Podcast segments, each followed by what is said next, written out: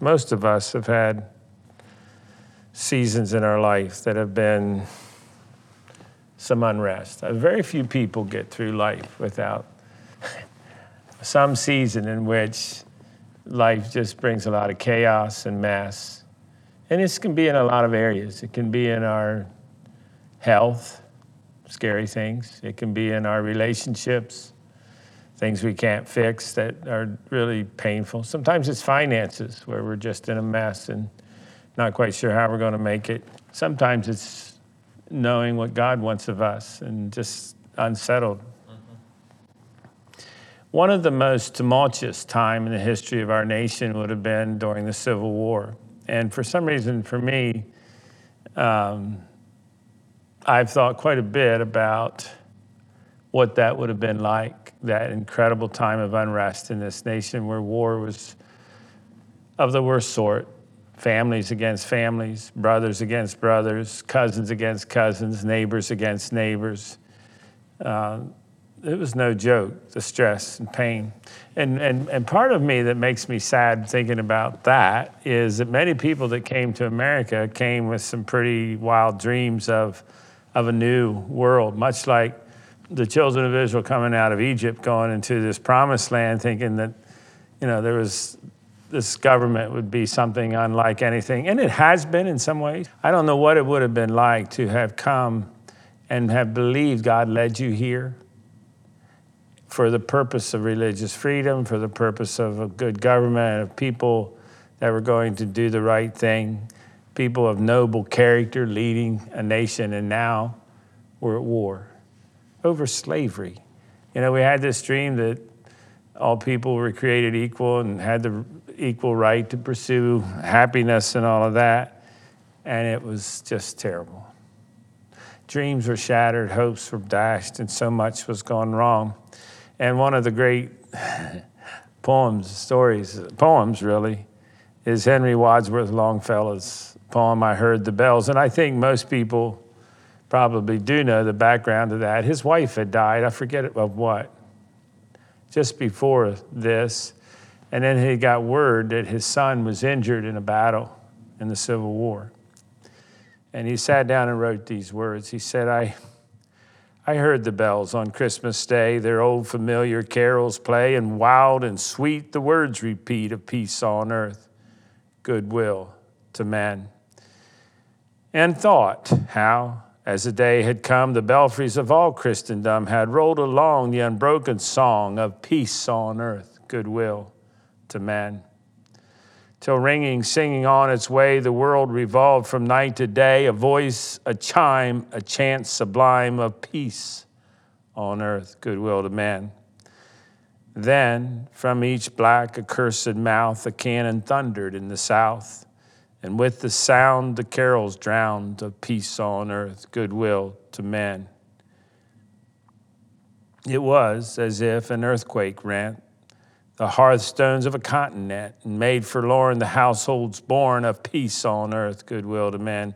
And so in despair, I bowed my head. There is no peace on earth, I said, for hate is strong and mocks the song of peace on earth, goodwill to men. But then pealed the bells more loud and deep. God's not dead, nor doth he sleep. The wrong shall fail, the right prevail with peace on earth, goodwill to men. There's, I think, maybe even a couple more poems to this thing, um, verses to this, but uh, somewhere I lost some of them. If that's the case, I thought I had a couple more. But one of the things that you see in the poem is that in the midst of despair and frustration, things that were wrong, and in a world that really, really was out of joint. And sometimes we look at our season right now, whatever that is, and we think it couldn't have been much worse. well, I'm not sure about that. Having been putting yourself in the shoes of the people during the Civil War or World War II or many other places. In fact, um, uh, one of the worst times in all of the world was probably in the whatever they called it, the revolution there in China, where Mao Zedong took his campaign to destroy Christianity. It wasn't us, but for many there, millions and millions and millions of people died. But God brought a great revival there. And if you were to draw a picture, if you suddenly had the gift of an artist and you were going to draw a picture of peace or tranquility or rest, and you, were, and you had the artistic ability to do it, it'd be interesting what picture you would draw. Would you draw a picture of a nice, quiet stream with some trees and birds and sunshine and flowers and peaceful animals? Is that it? Well, I guess it could be. One man who was asked to draw that picture drew a picture of a bird and a rock over an ocean that was harsh, dark clouds and waves crashing. And it was obviously a cold and damp place, but there was this bird in the sort of a cleft of the rock, protected, nesting, protecting its young. Some reason, I like that picture a little bit more in some ways because, at least in this life, in this world, there's quite a bit of storm, and quite a bit of mess, and quite a bit that sometimes leaves us saying, you know, how can any good come out of this? I've shared this. I've shared this before, and I, a, a little bit with the church here at Gateway. It's part of my testimony, so it comes up quite a bit. But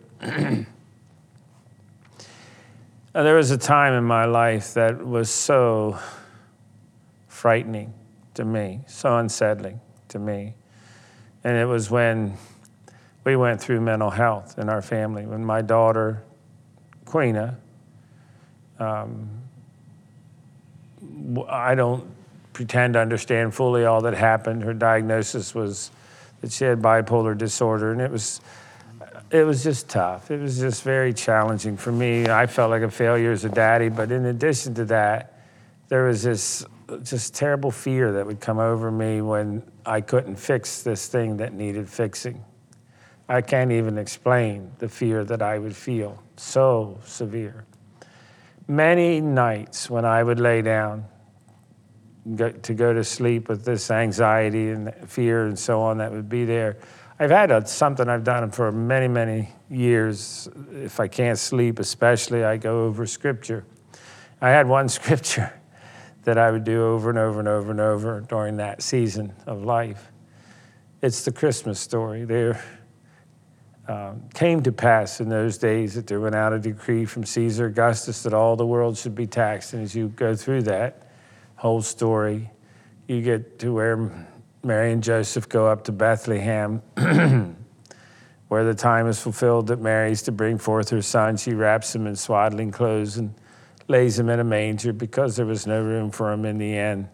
And then there were shepherds abiding in the field, keeping watch over their flocks by night. And lo, the angel of the Lord came upon them, and the glory of the Lord shone round about them, and they were sore afraid. I related to that sore afraid, being terrified. But the next words, but the angel said unto them, Fear not. For behold, I bring you good tidings of great joy, which shall be to all people. For unto you is born this day in the city of David a Savior, which is Christ the Lord. And the angel goes on, This will be a sign to you. You'll find that baby wrapped in swaddling clothes and lying in a manger. And suddenly there was with the angel a multitude of the heavenly host, praising God and saying, Glory to God in the highest, and on earth peace. Peace, goodwill towards men. Many times as I would go through that, as I was putting myself to sleep with the comfort of those words, I would reflect on this thought. he doesn't say, Don't be afraid, because there's nothing to be afraid of. He does not, the angels didn't say, Fear not, because there's really no troubles in the world. Fear not, because all's going to be well. It's don't worry. It's, you know, this was not que sera sera whatever will be, will be. It was because the message of the Christ child trumps the anxieties of the world. Fear not, because I bring you good tidings. Unto you is born this day in the city of David a Savior, which is Christ the Lord. I have come to a place of rest over these years, not saying every day, every time, every moment, but there has been something that's happened over the years, and that is just a growing belief that the big thing that is taken care of in our lives is big enough to cover everything the little things, the things that we can't ever really fix, can't ever really make sense of. If you were to talk to a lot of people today, and you know, I, I just heard again recently something unsettling to me, and that is the percentage of people that follow through in a commitment to Jesus. Percentage is, is troubling. It's not as high as it ought to be. People learn about Jesus, they give their life to Jesus, they ask, they say the right words, they get baptized, and they walk away. And I think one of the reasons people walk away is that they're disillusioned by their own experience, by the things that are happening, by the things that don't make sense. And maybe, maybe more often than anything else is they don't really like the feeling of being a failure at what they've set out to do, and they don't want to be a hypocrite and a pretender and so on. But there's something I think that can happen to people on this rest that is our inheritance. There is a rest for the people of God, the Bible says. And I think that rest is God's got it, and He's big enough to take care of it. And the big things are taken care of because Jesus is the Christ child, and He took everything against me and He took it away. And I no longer have to fret and worry and wonder and figure out how to fix and whatever. It doesn't fix every problem. It doesn't fix every relationship. It doesn't suddenly make me rich so, so that there's no money issues. It doesn't, it doesn't do those things, but it does the most important thing. It tells me that all is well. So he says, Let not your heart be troubled. I'm not saying that's a perfect description of peace, but it's an instruction to us as Christians. One more quick story, and then I'll like some comments if you guys have them. But I uh, one morning was having my devotions. This would have been in the early 90s. And I happened to be reading that morning from John 14 Let not your heart be troubled. And as I read that, a couple things stood out to me. First of all, that was not a suggestion, it was an imperative statement. It's not a, you know, there are some things that you kind of get to choose if you want to do or not. I've used the illustration that if I were, this, this doesn't work anymore. My youngest is 30 years old, so I don't say to the children, do so and so anymore. It's more, would you like to? but when they were young, if I said to them, would you like to, whatever, mow the lawn, get that lawn mowed, they had a choice. They could say, well, Dad, you know what? Friends are coming over and I've got plans and, you know, let's do it tomorrow. But if I said to them, look, Tim, that's got to be done. It's got to be done today. And I mean, before you eat supper tonight, and he knows there's no hedging about this. It's an imperative. He does it or he gets in a little trouble. well, it's an imperative. Let not your heart be troubled. It's not actually a suggestion, it's actually quite strong words with an explanation because if you believe God, you can believe in me, and I've got this thing again in my Father's house, important things. I'm going to prepare a place for you. I'm coming to receive you unto myself. So, anyway, I was reading this and I was kind of just be, you know, how sometimes scripture will just jump out and just jump all over you and just, you know, it's just, it's, it's your word. It's God's word to you that day. And I just had such an overwhelmed feeling that that was for me. And I started telling everybody about it. You know, I'd, I'd meet somebody, I'd say, Have you ever noticed this scripture? It's amazing. And that week, later that week, we went down to a family reunion in Bridgewater, Virginia, where my wife is from. All of her family were there, and my father in law had made a zip line. He always was into doing something adventuresome for the kids and everybody. Well, this zip line would start way up on one side of the hill, and you jump off and go way up up into a tree over there on the other side. And it was, you know, was so much fun. The kids were doing it. My wife decided she was going to do it. She always did about anything she wanted most of her life. Still does, but with some physical restrictions. Anyway, she jumped off of that thing. When you weren't supposed to jump, you were just to swing out. When she did, she got down to just where her fingertips were holding. And she should have drug her feet and rolled off, but she held on and she held on, and I'm watching her. And she goes up about 20 some feet at the other end, and she's holding on and holding on. And I'd say when she's about 12 feet off the ground coming back, she couldn't hold anymore, and she dropped and boom, landed on her hips and rolled over and said, uh, immediately I broke my back. Of course, I ran over there, said, don't move, and the, the things. And I'm sitting there thinking, oh my, she knows she broke her back. And I was scared to see if her, she could move her feet or anything. And I'm sitting there. And guess what words came? Let not your heart be troubled. It's command mark. Don't be troubled. Well, can't say I immediately embraced that, but we, we, we, uh, there's a lot, there's some neat stuff about the story, as scary as it was. And while she had numbness, she had some little bit of movement. And we went into the hospital and we heard all these stories over and over of, of how lucky she was and how that her vertebrae were broke, but the spinal cord was still intact, moving around, all that stuff. And, and they took us down to, uh, I believe it's Richmond, University of Virginia Hospital, and uh, went down with, we were going to fly her, but we ended up with an ambulance. And anyway, long story short, the doctor came in and said, Do you want to do surgery or do you want to go home and lay flat for eight weeks? And I said, Then what would you do? And he said, I would, if it was your wife, he said, I would lay flat. We didn't have insurance. You know, I wasn't sure I was going to pay for all these things. Amazing. Um, my wife spent eight weeks flat in bed, but has had relatively no trouble since.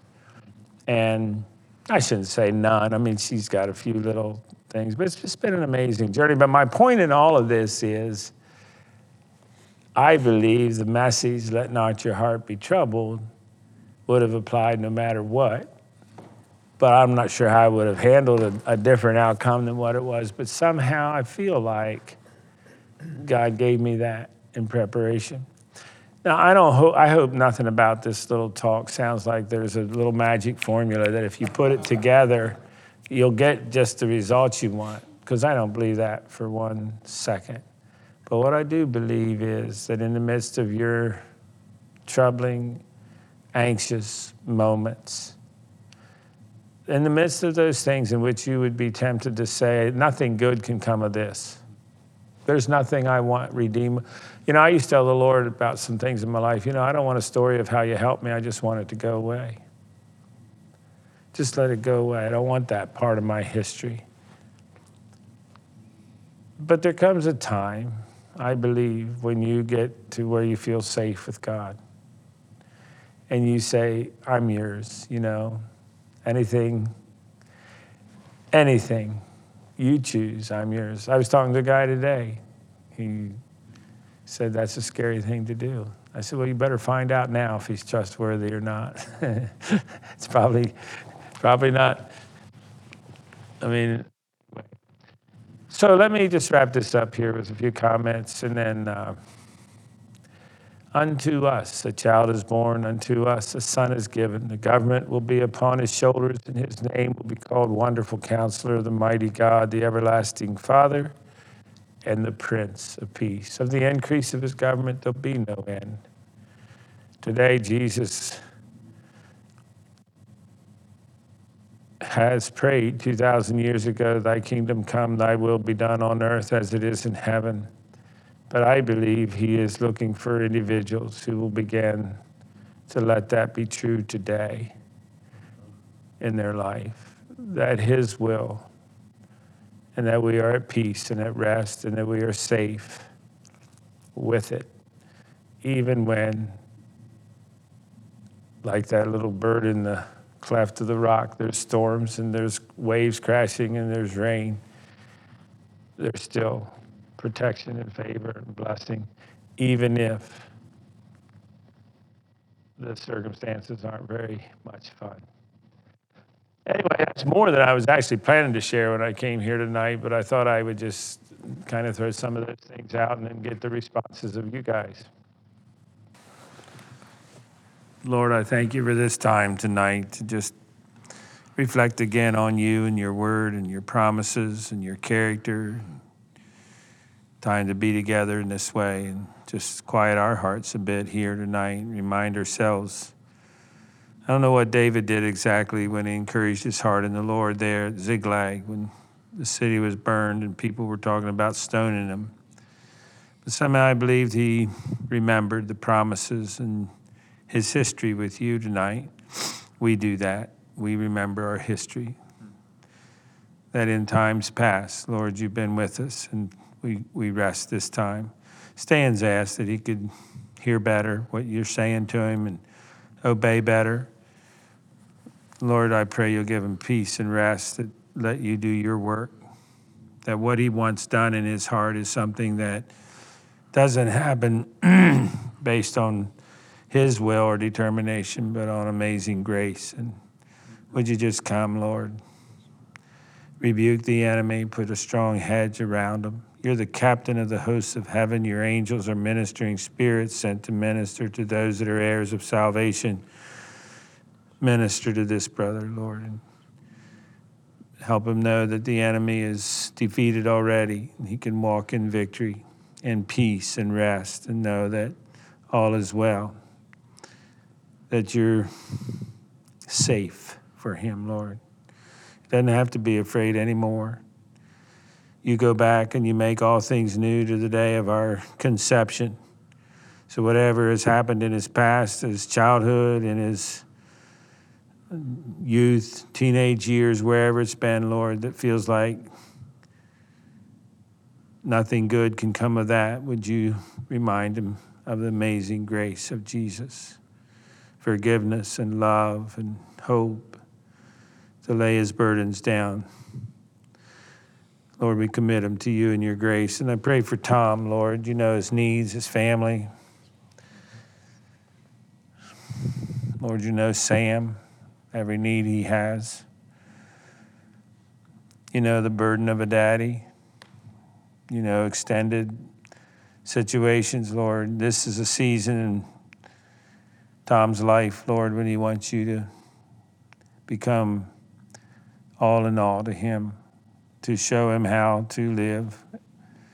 Bless his marriage, his relationship at home with his wife.